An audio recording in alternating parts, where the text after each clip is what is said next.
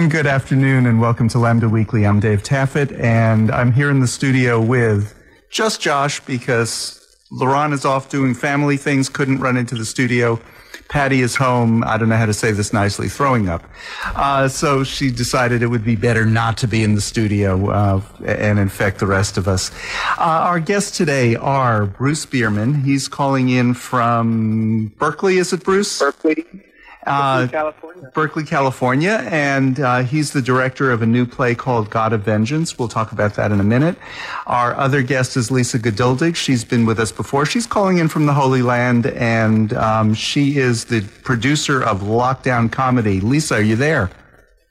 I am here. You are there. So how is Del Boca Boynton? Boca del Vista. I'm going to be on the uh, committees now. I decided I'm, if I'm going to stay in Florida, I'll, I'll join the committees. I'm hearing an echo. You hear me okay? Yeah, we're hearing you okay. Um, Okay. okay, so our generation decided we are not moving to Florida just because that's what our parents and grandparents did. You got stuck in Florida. I came for two weeks, March 3rd, 2020, and I haven't left yet because the pandemic hit and didn't want to leave my mom al- alone. So I have not moved here. I just haven't gone home yet. Yeah, you're there forever and ever No, and no, ever. no, no, no, no, no. It, it, it's one of those places that draws you in and No, throws no, a no, no, net over you and keeps you there. No, the only good thing about this place is the arugula. I have a constant supply of Jewish food here, which I can't really get in San Francisco. Have you learned to perfect the skill of kvetching? I think I was pretty good at that before I got here. Yes, but perfected it, perfected it. Learn new ways to talk about your aches and pains. Absolutely. Yeah, I got a colonoscopy. I didn't need one, but everyone else is getting one, so I got one in Rome. Well, at least you're fitting into the culture there. That's good to hear. and I'm playing Rummikub. I think that really makes me fit in here. But I haven't started pickleball yet. I don't even know what it is, but everyone talks about it. Oh, my cousin plays pickleball every day. Yeah, like she's in her 60s, right? Uh, it's he, and yes, he's a year he- older than I am. Okay. Yeah, because the people in their 60s are playing pickleball. I think it's some small tennis court. Something like that, or squash table. court, or something. Uh, no, it's a small tennis court, I think. Yeah. Um, Bruce, let's talk sane for a minute. Um, Ven- God of Vengeance is a 1903 Yiddish play.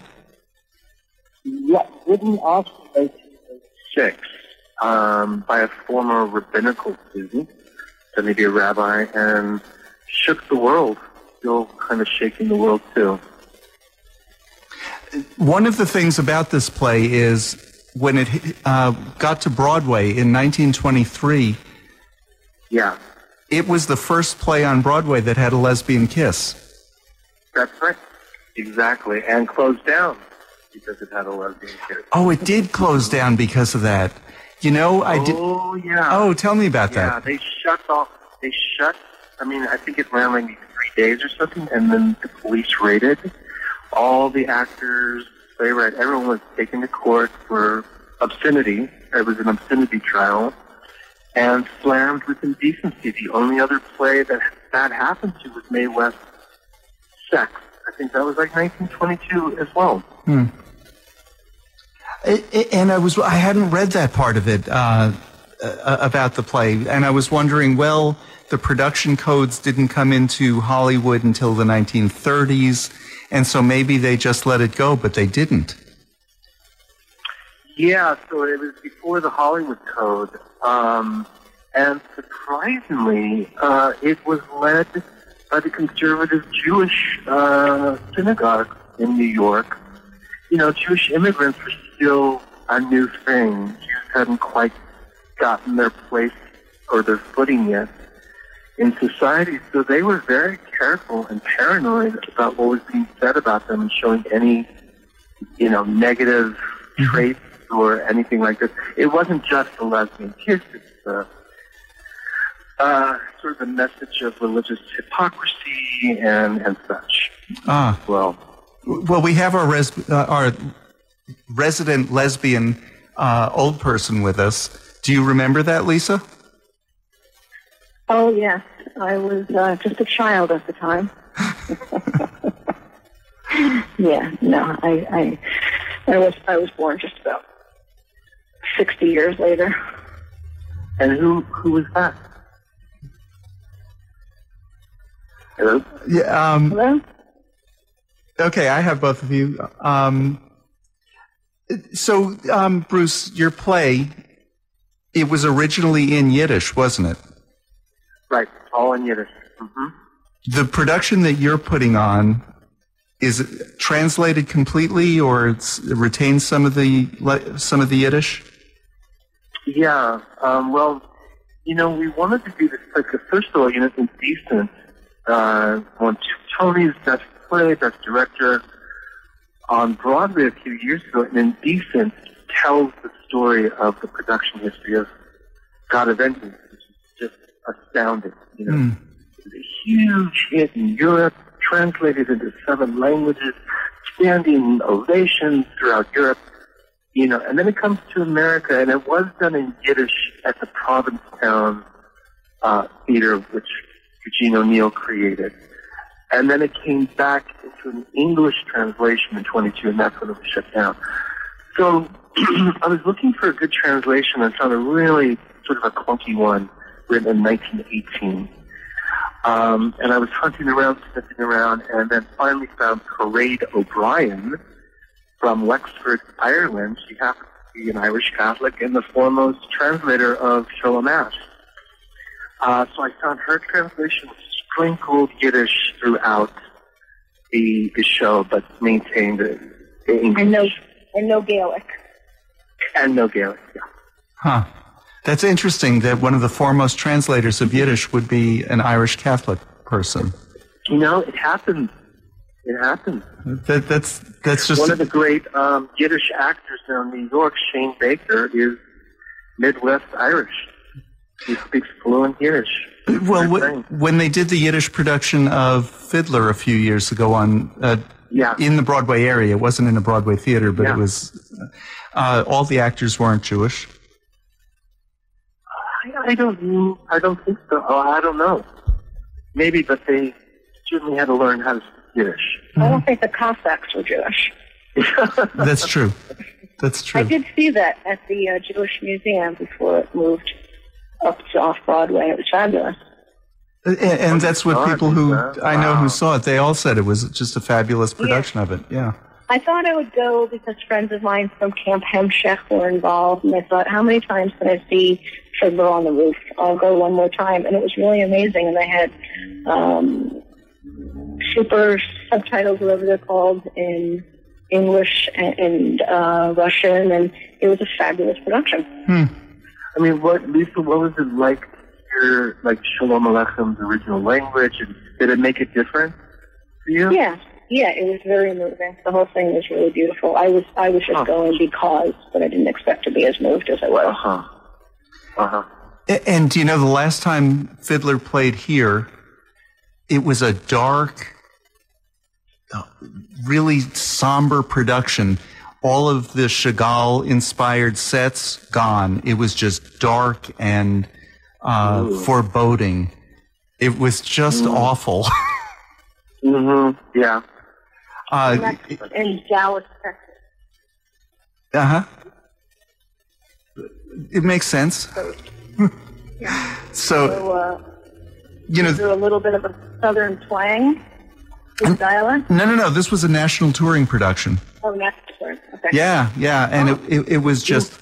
Who was playing Tevye? Do you remember? Who I don't Tevye? remember. I don't remember. Hmm. But it, it was I the saw kind. Harvey Fierstein play hmm. Tevye in San Francisco.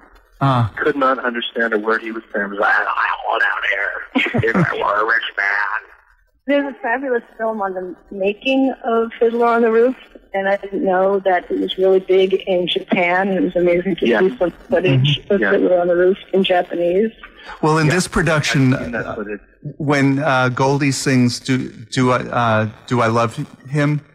Do you, do you love me? No, do you love me? Did you She's love me? Yeah. yeah, she's singing at the end. Yeah, do I love him? you know, and she just kind of ends it with eh. And there was no love there. she hadn't gr- grown to love him in this production. It was just really sad. Oh dear, So- yeah. Wasn't Harvey Feister and Rosie O'Donnell? Didn't she play? Yeah, well, when it came to San Francisco, That was he, wa- believable. he wasn't there, but um, Yeah. it was Harvey Fierstein, yeah. Yeah. Huh. Well, getting back to your play a little bit. Um, so the pandemic happened. You were scheduled to do this play in Berkeley. The pandemic happened, but you were determined to do the play anyway. Well, I wasn't determined. I really wanted to wait till, you know, the theaters came back, but as the days wore on, we realized we never, we don't know when that's going to happen.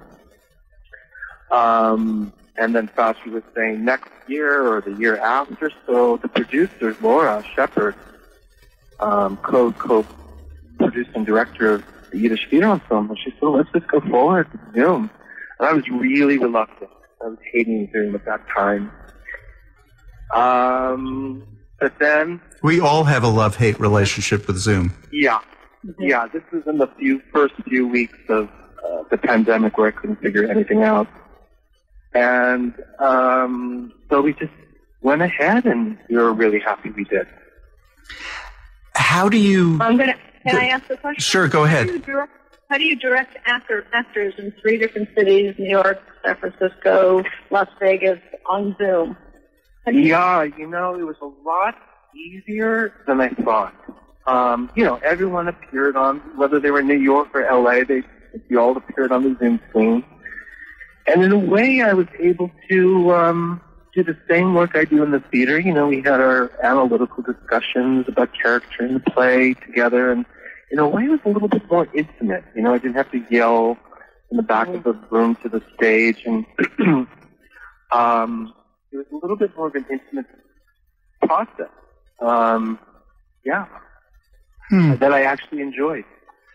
How do you I do? I think there are things that we're having a love hate relationship with about performing and producing on Zoom. Like, you know, I I do stand up and I produce comedy shows, and I thought, how do you do this on a computer screen? And somehow it works, and Mhm, everyone has does. a front row seat. And I'm getting to the point where, you know, even though I want life to return to some form of normalcy, it's nice to not have to schlep, you know, is Oh. press, the, press Oh. the button and leave, and you're home. Oh. Ah. I'm talking to friends who are touring performers and saying, well, it's so great not to be packing and being in airports, and it's easier. I'm But, you you. know, so, somehow I, I we think I'm managed to. addicted. I'm spoiled now. I like it too. I like working from my pajamas. Yeah, exactly. I only, only get dressed from the waist up. And Josh, our board operator, who's a teacher, uh, during the week, he doesn't even dress from the waist up. oh, oh, I heard about him. Uh, he, he's becoming notorious. Um, Lisa, okay, so you're saying, or, or Bruce, you're saying it's more intimate uh, to work with the actors that way. Um, Lisa, how did you adapt to not having the audience right there? Because there are some comedians, Colbert is my best example. I think he falls flat without having his audience there. I cannot watch his show right now. Okay, so he doesn't have an audience. I'm not performing just to a screen. I have an audience. Um, my monthly lockdown comedy shows bringing 150 to 250 people each month. So I am watching, when I perform, I'm on gallery view as opposed to speaker view because I don't want to talk to myself. So I can see people. And you can actually do crowd work. Like, oh, you know, so and so, you know, that's a nice dog, or you know, stop banging your dishes. I mean, that's one thing that we've had to really get people to do, re- realize that other people can hear everything that's going on in your little box. You know, if you're yelling at your partner or banging your dishes. So um, there is some strange intimacy, as long as I don't really think about the fact that it's a computer screen. You know, I am looking at people, and then I've got friends who are coming, and then people all over the country, and some people in Europe. Um, so there's, you know, it's, it's you, you reach a new audience, and um, everyone has a front row seat. You know, it's just, Well, those are a couple. Also, Lisa, with with Kung Pao um, comedy, you left uh, some of them unmuted so you can do the laughs, right? Yeah, what we're doing with both of my shows, Kung Pao Kosher Comedy, the annual show over Christmas, and Lockdown Comedy, is we've been, it's, it's taken us some months to figure out the right formula because comedians need laughter. I've mm-hmm. watched some comedy shows where they don't shows where they don't have any of the mics unmuted, and you just need to have that exchange. So we in the beginning we had like ten people unmuted, but then we have more, and then we've allowed everyone to unmute. But then you know you get a timeout if you're making too much noise, and we just mute your mic. So you know sometimes there's too much noise. Like I said, we're trying to figure out the right formula. In the chat, my favorite comment in the beginning when we were doing the shows back in July, August was, tell everyone to stop laughing so I can hear the comment. There's too mm-hmm. much laughter. Like, oh, I'm so sorry. the show is too much laughter. Lisa, we need to take a break. We're talking to Lisa Geduldig. Okay. She is the producer of Lockdown Comedy. Uh, when we get back, we'll let you know how you can listen to it or watch it. And uh, Bruce Bierman, he is the director of uh, the very old play, God of Vengeance. And we'll let you know how you can get tickets to see that. You're listening to Lambda Weekly on 89.3 KNON FM. I'm Dave Taffet, here by myself because my co-hosts abandoned me. We'll be back with more Lambda Weekly right after this. And this is Lambda Weekly. I'm Dave Taffet. We're talking to Bruce Bierman. He is the director of God of Vengeance, which will be uh, playing online from May 2nd to May 31st. And we're also talking to Lisa Geduldig. She's the producer of Lockdown Comedy, uh, and it's held the third Thursday of every month, and it's held live. Um, first, Bruce, how can people see God of Vengeance? Yeah. Well, um, I'm gonna. Is it okay to give you the website? Sure. The ticket information and everything. Sure. Okay, so it's Klez, California. That's K L E Z, California, all one word, dot org, slash Yiddish, and then the dash in between, theater, the pretentious way to spell theater, theater, with an R-E, and then another middle dash, and then ensemble, E E-N-S-E-M-B-O-E, and then dash. And it'll take you to all the ticket information. Dash or slash at the end? Uh, a slash. Slash. Okay. Allow me to interject as the publicist Yeah. for that.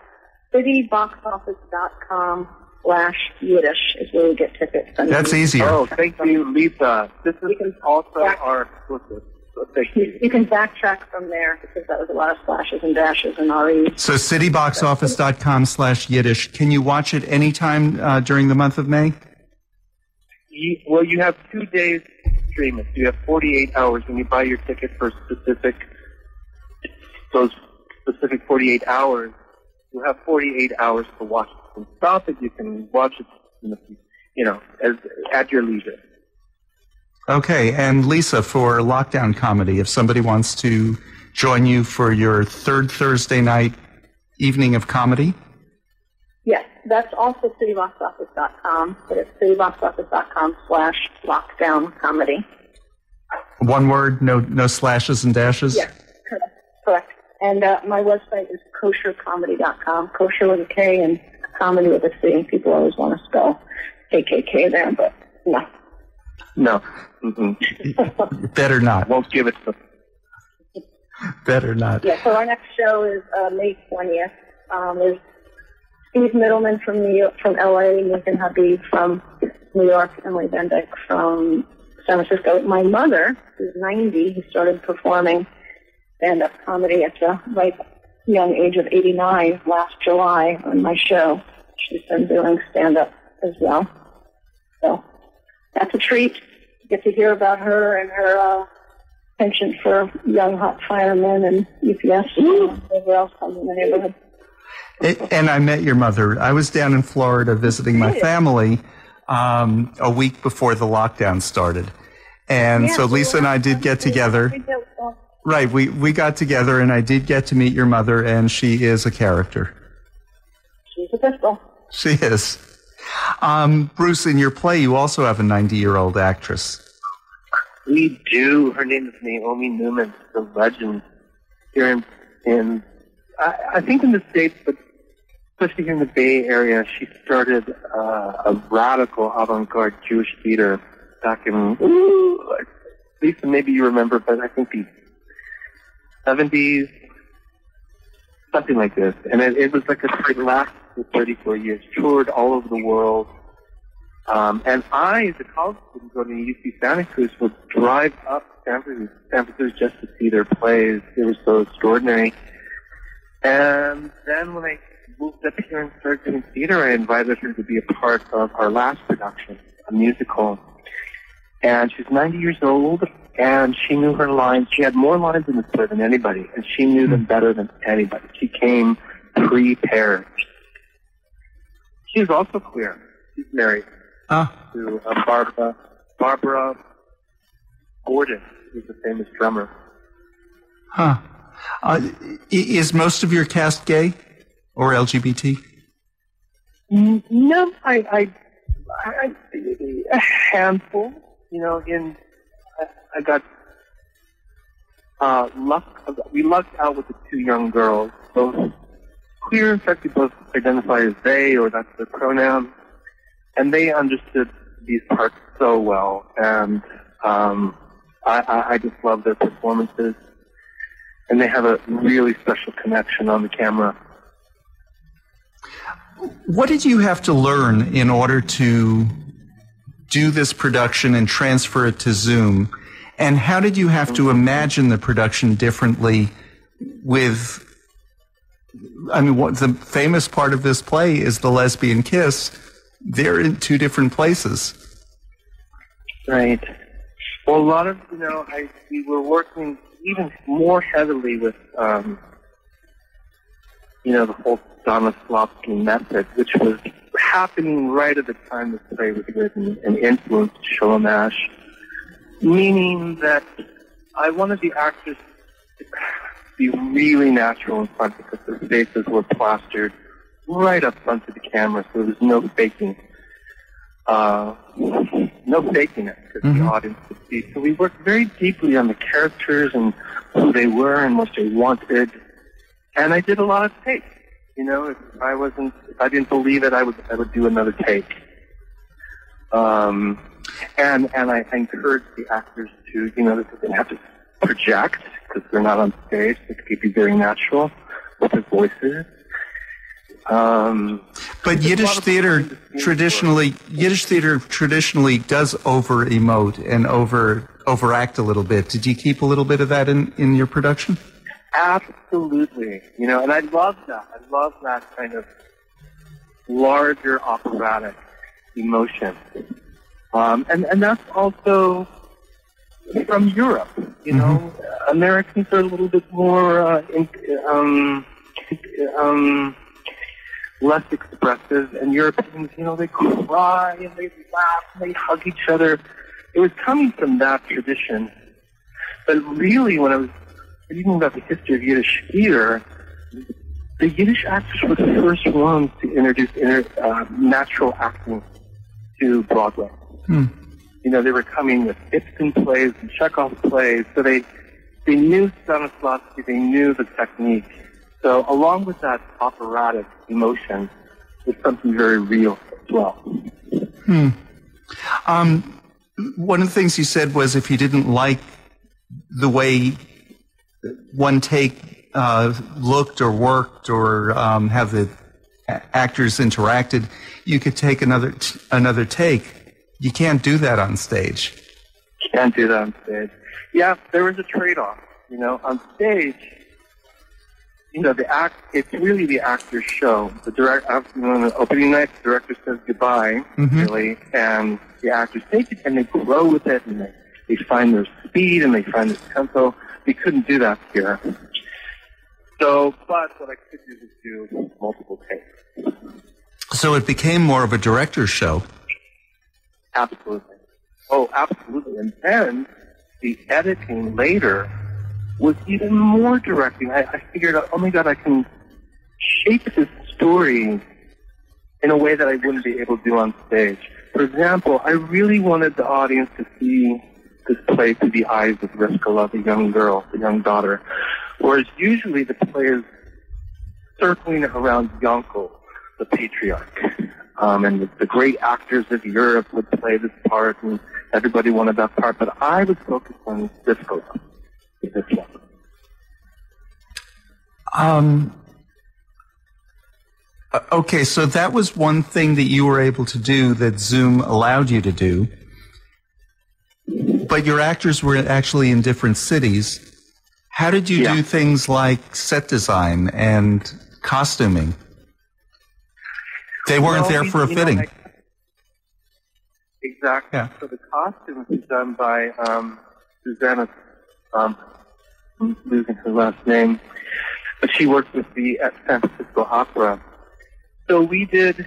They sent in their measurements to her. She was living. She lived in Manhattan, and we we tried to see what the actors had themselves. If they didn't have it, we'd buy it and we'd ship it to them. and then if they needed it to be fitted, they just went to somebody locally? Yeah, hopefully we got it right the first time, but if not, there was a couple cases where we had to send it back and, and re- redo it Ah, again. But so the costumes were done that way. what about set design? Because And the set design, the part that I saw actually, it, it had a set that was like a, a Broadway set.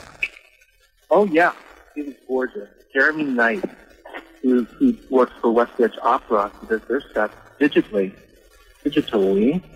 Um, he did our set, and it tied everything together. You know, you knew who was in the same room. I would ask him for these, you know, in between acts, I would ask for these things to pull out from the apartment to go up to the sky, make it rain, and he did all, he just rendered it incredibly beautifully. Hmm. But for Bruce, didn't all the actors act on green screen and then the And they all acted was added after? Exactly. Exactly. We sent them green screens and lights. That's what we did. Thank you, Lisa. And Oh, okay. So this was all done in post production. it was done in post production. Yeah. Okay. So you sent them a green screen. You sent them lighting. I, I, how did they work in their um, in their houses? Were, Yeah, did I they have to sit and have somebody there adjust the lighting for them? Well, they tried to do this themselves, and believe me, you know, this is during the pandemic. Wildfires were happening throughout California. You know, internet were down. There, it was there was a lot of obstacles to overcome with this. You know, bad internet one day. We had to refilm it the next day, but they really only had maybe um, I'd say 12 feet uh, to move on either side. 12 feet, that's all they had. So, you know, we did entrances and exits and dancing and out in the rain, all in those 12 by 12 uh, feet. Oh, okay. So they had to set a camera also. Were they setting? Yeah, they were using their computer, Mhm. and the our technical director was filming on like three cameras at, at, in his place. But everybody used their own Zoom and and computer. Um, and when they well, if it was far enough back, how did you pick up the sound? That's a good question. We did lose some stuff. We did back up a little bit. So, uh, if we did, there was a couple things that we lost. We had to redo the sound later in post production. But for the most part, it, it, it caught it pretty well. Okay. Um, and I guess it depended on the person's computer. Yeah, yeah, or their internet, you know, um, strength that day. And that was what I was going to ask next. What about the varying speeds of internet between different places? Yeah, uh, at times it didn't work, and people we had to call them back because their internet w- wasn't working. Oh, if their internet wasn't working at all, I was thinking more just you ha- ha- had slow internet speed, which happens on Zoom that- sometimes. That too, that too, and it was jumpy and oh, it was so stressful. Okay, so to to film this two-hour play, which normally on stage well, would take It's a hundred. It's a hundred. We we got it down to a hundred minutes. Okay, so the hundred minute play, which would on stage take hundred minutes to, to run through, How long did it take you to film? Um, I'd say three months. Three months. So if you got five minutes in a day, you were doing well. Yeah, yeah. And that's sort of what happens on a film. I've been on some film sets. You 90 minute film is about 90 days to film. Mm. Mm-hmm. Sure, Mm-hmm. sure. But if if we're thinking a play, it's interesting that it was more like a film. And my point was tonight's the Oscars. Um, and going through some of the entries because theaters weren't open most of the year, going through some of the entries, a, a, number of the, uh, a number of films that were nominated for Oscars were just seen on Netflix. How come they're not going for Emmys, and why would they qualify for Oscars? Um, Yeah, it became a very gray area that we had to call SAG and we had to call AFTRA. Uh, Can actors do this if they're in, you know, in equity? And it, it was a very gray area with this new Zoom production. and, and what was their answer? that it was a gray area. That there was no, you know, first of all, the offices were closed. We couldn't get a hold of them. hmm And then we got an answer that they really didn't have an answer yet about it. Well, that was nice. So we just, you know, we just, yeah, yeah. So we just went ahead and did it. I, I, I mean, uh, you would think they'd want their actors acting because you're not paying union dues if you're not acting. Yeah, you'd be surprised. They're, they're very, very stringent. I wouldn't be surprised. I, I've I, I've dealt with them before because I've done s- several TV things and movie things, um, and I know that. But boy, is that frustrating when you're trying to just get an answer. You aren't trying to go against any of their rules. You were trying to participate in their rules. Yeah. So now that you have this film production, what's it qualified for? It certainly could go for a Tony. Uh, it- it- that's the thing. Is it theater? Is it film? Is it TV? Is there a new genre now? Zoom production? well, and that's what I have in my notes. Uh, is it a new production uh, method? Is it a new? Is it a new genre?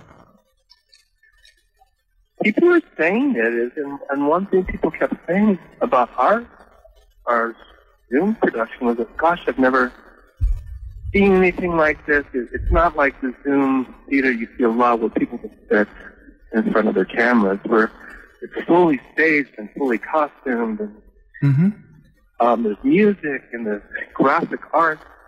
Um, but we'd like to put it into a couple of film festivals, um, if possible. Which will qualify it. Time capsule. Mm-hmm. If you put it into film festivals, then it qualifies as film, doesn't it? Right, right. So, it will, it is on film, you know, and we cut it like a film. I, I think. But then a lot of people said, wow, it, you know, I also felt like it felt like I was in the theater too. It was like mm-hmm. two things. I was, we forgot that it was Zoom, like it was a movie, but it also felt, and I did that purposely too. I left the camera on act two actors just I, without cutting, cutting, cutting all the time. So it did have that sort of stage feel. We had to be with the actors for a little longer. Okay, so there are ways to make Zoom work for you as a stage production, even though it's Yeah. a film production, even though it isn't really. Right. Huh, that's interesting. Well, you might be eligible for the first Zoomy. I hope so. I would love that. Um, we need to take a break in a minute. We're talking to uh, Bruce Bierman. His new play is play Zoomy uh, film. We're not sure what it is, uh, but his new production Oh, is I, I started calling it Zoomy too. I'm calling it a Zoomy. Perfect. His new Zoomy is God of Vengeance. Uh, it's available to stream from May 2nd to May 31st. If you'd like tickets to see his show, go to cityboxoffice.com slash Yiddish. And then the ticket that you buy is good for 48 hours from the time you buy it. Is that right? That's correct. And after the break, we're going to talk a little bit more to Lisa about her lockdown comedy. If you'd like to see her lockdown comedy production in May, it's the third Thursday in May. Uh, to get tickets for that, it's cityboxoffice.com slash lockdown comedy. And why don't we take our break and we'll be back with more Lambda Weekly right after this. Bruce and Lisa, stick with us. And this is Lambda Weekly. I'm Dave Taffet. I am here with Lisa Geduldig and Bruce Bierman. Bruce produced what's being called the finest Zoomie that's ever been made.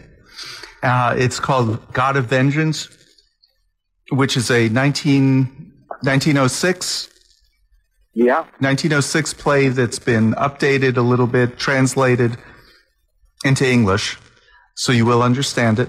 Um. And uh, Lisa is the producer of Lockdown Comedy. Lisa, tell us a little bit about how uh, Lockdown Comedy started. It started with um, Kung Pao Kosher Comedy. Yes. So since 1993, I've been producing Kung Pao kosher comedy, Jewish comedy on Christmas in a Chinese restaurant. 1993. Since 1993. We've known each other since before you started doing that. Yes, exactly. I came from God, are you old? Dallas. I, we both are. Uh, so last April, I heard from this uh, over 55 community in Walnut Creek, California, near San Francisco. And I was supposed to be performing at their Pride event in June. And I had just started to hear about Zoom. They said, we're going to be doing it on Zoom. Do you still want to perform? And I said, uh, let me take a look at some events and try my hand at performing first.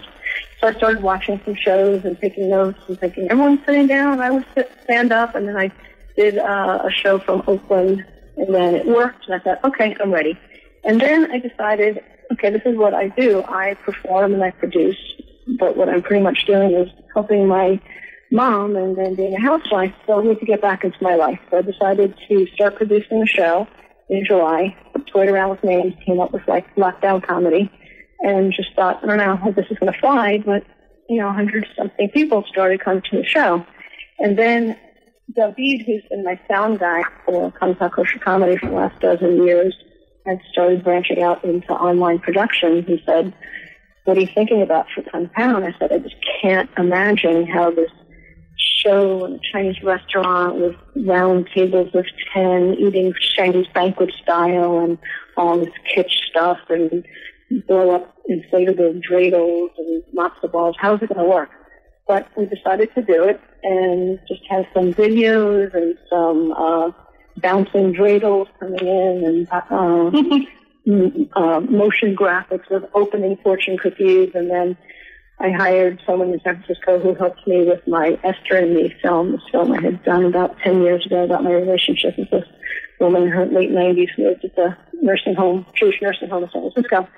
So, and I thought I have to come back to San Francisco to do this film, but he ended up going to the Fortune Cookie Factory where I had Yish covered fortune cookies made for the show, and he went to the restaurant and filmed, and the restaurant is now operating as an Asian supermarket. And then he interviewed me over Zoom, and then we interviewed someone who's been coming to the show every year. We put this video together, and then I had Judy Gold and um, Alex Edelman as the performers, and Mom as well. And it worked. I didn't think it was going to, but it worked. So um, I had two to three thousand people attending during the show. The reason I say two to three thousand is I sold two thousand tickets, but we had it on Zoom as well as on uh, YouTube Live. And when I look at the numbers on YouTube Live, there were a lot more people viewing than had bought tickets. Well, also multiple people in the same living room watching. Uh, yeah, but I mean views. It just ended up being a lot more people. So I had it over the course of three days, like I always do. And two weeks leading up to the show, I thought, oh no, what did I do? I should have done one day. And what I'm discovering with the Zoom shows is people buy tickets last minute because they can. You know, Yeah. at five to seven, they can go, oh, I'm going to quote unquote go to the show. So That's a lot right. of the shows, the ticket sales end up the last couple of days uh, before the show because people don't have to make plans and they don't have to think about parking and babysitters and whatnot. Even if they don't have kids, they have to think about babysitters. And that's one thing buying tickets at the last minute. Um, Bruce, you'll find, I guess, that most people, because you have 48 hours to watch it, there's no reason to buy your ticket before the last minute. Right. Kind of Right. like going to a movie. Yeah. But Lisa, who was our, our incredible publicist, you know, really told us that, and it was true. Like it's a whole, it, like Golde says, it's a whole new world, Golde. A whole new world. It's a whole new world. Vel, Um, if people want to Yeah. see it, they can go Exactly. to cityboxoffice.com slash Yiddish for the play slash lockdown comedy for the comedy show. Um, Lisa, do you know who's who's going to be on your May show? I certainly do. Uh, Steve Mittleman, who's a comedian out of LA, Nathan Habib, who is now based in New York. He actually started doing comedy when he was 14, and then he, I met him that year at Kung Pao, and then he performed on the show at 21, and then again at 30. And then Emily Van Dyke, who is uh, part-time dyke, so I guess she's bisexual, out of San Francisco, and Mommy and Me out of Florida. So each month it's a different lineup, and people from all over the country have also had uh, Shazia Mirza a couple of times from London and Steve Lee from Hong Kong, because I can. Okay, so that brings us to another uh, point. How it, how does this change after the pandemic? How does this change things? Having Zoom available or whatever is going to be after Zoom? Well, I think that we at least maintain the online live stream component to the shows because people, I think, are still going to want to watch a show that they perhaps are in a different city than. So I feel like it would be suicidal for me to end the online component. Um, and we've reached a large audience that we wouldn't have reached normally. The same with um, God of Vengeance, where there are viewers around the U.S. and Europe and Australia. So I think we're not really ready to go back into theaters. We're not ready to go back into a, a Chinese restaurant. So I think a lot of producers are going to continue the online component when live theater starts again. Um, Bruce, yeah, have I you? think so. Yeah. I think that, you know, a lot of theater people are talking, oh my God, I felt this too. We did this through our shoestring days. I mean, if we were going to do it in the theater, oh my God, the budget would have been over, you know, $50,000. Um, here we were able to do it. I think it's going to be sort of a new democratic space, you know, where people from all over the world, like Lisa said, could come in and see it, can even act in it. hmm Um, And you know, can but, make. You know, I, I have to say, I went to Lisa's for the first time. Kung Pao comedy at that fabulous Chinese restaurant. Which Lisa, did you say was closing this restaurant, or It is has, being used for something else? yeah, they've been having, uh, they've been using it as a Asian supermarket because they weren't able to run it as a restaurant. So I'm not sure what's going to be happening because they're supposed to be uh, losing their lease in a couple of years, and the building is going to be changed into low-income housing. So I don't really know. You know, I was uh, in the beginning of the pandemic. I thought, oh no, there goes my entire career. I'm sure a lot of artists were thinking the same thing. Mm-hmm. That was your everything, everything I've been building for almost 30 years, and now there's the pandemic and restaurants operating as a supermarket. Who knows what's going to happen again? So a lot of us had to recreate ourselves, and then we're going to have to recreate ourselves again. You know, when theaters are opening up to 25% capacity, is that enough? A lot of theaters aren't going to open at that uh, degree because it's not going to make ends meet. Exactly. Means tickets for Hamilton that were eight hundred dollars are going to go up to four thousand dollars. Yeah. I mean, we found um, we had our, our first three day opening last month, only three days, and in that three days, we made up our entire budget. We could pay our actors. We could we could um, pay off all our bills in just those three days. Oh, that's great. That's great. Yeah. That, that doesn't happen in theater.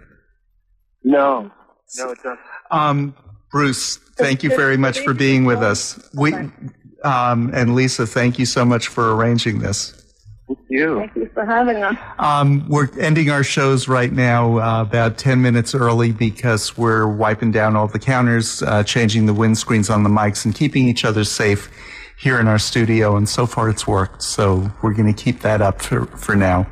Uh, good luck with uh, your play God of Vengeance that you can get tickets for at Thank you. cityboxoffice.com slash Yiddish and uh, Lockdown Comedy, cityboxoffice.com slash lockdown comedy.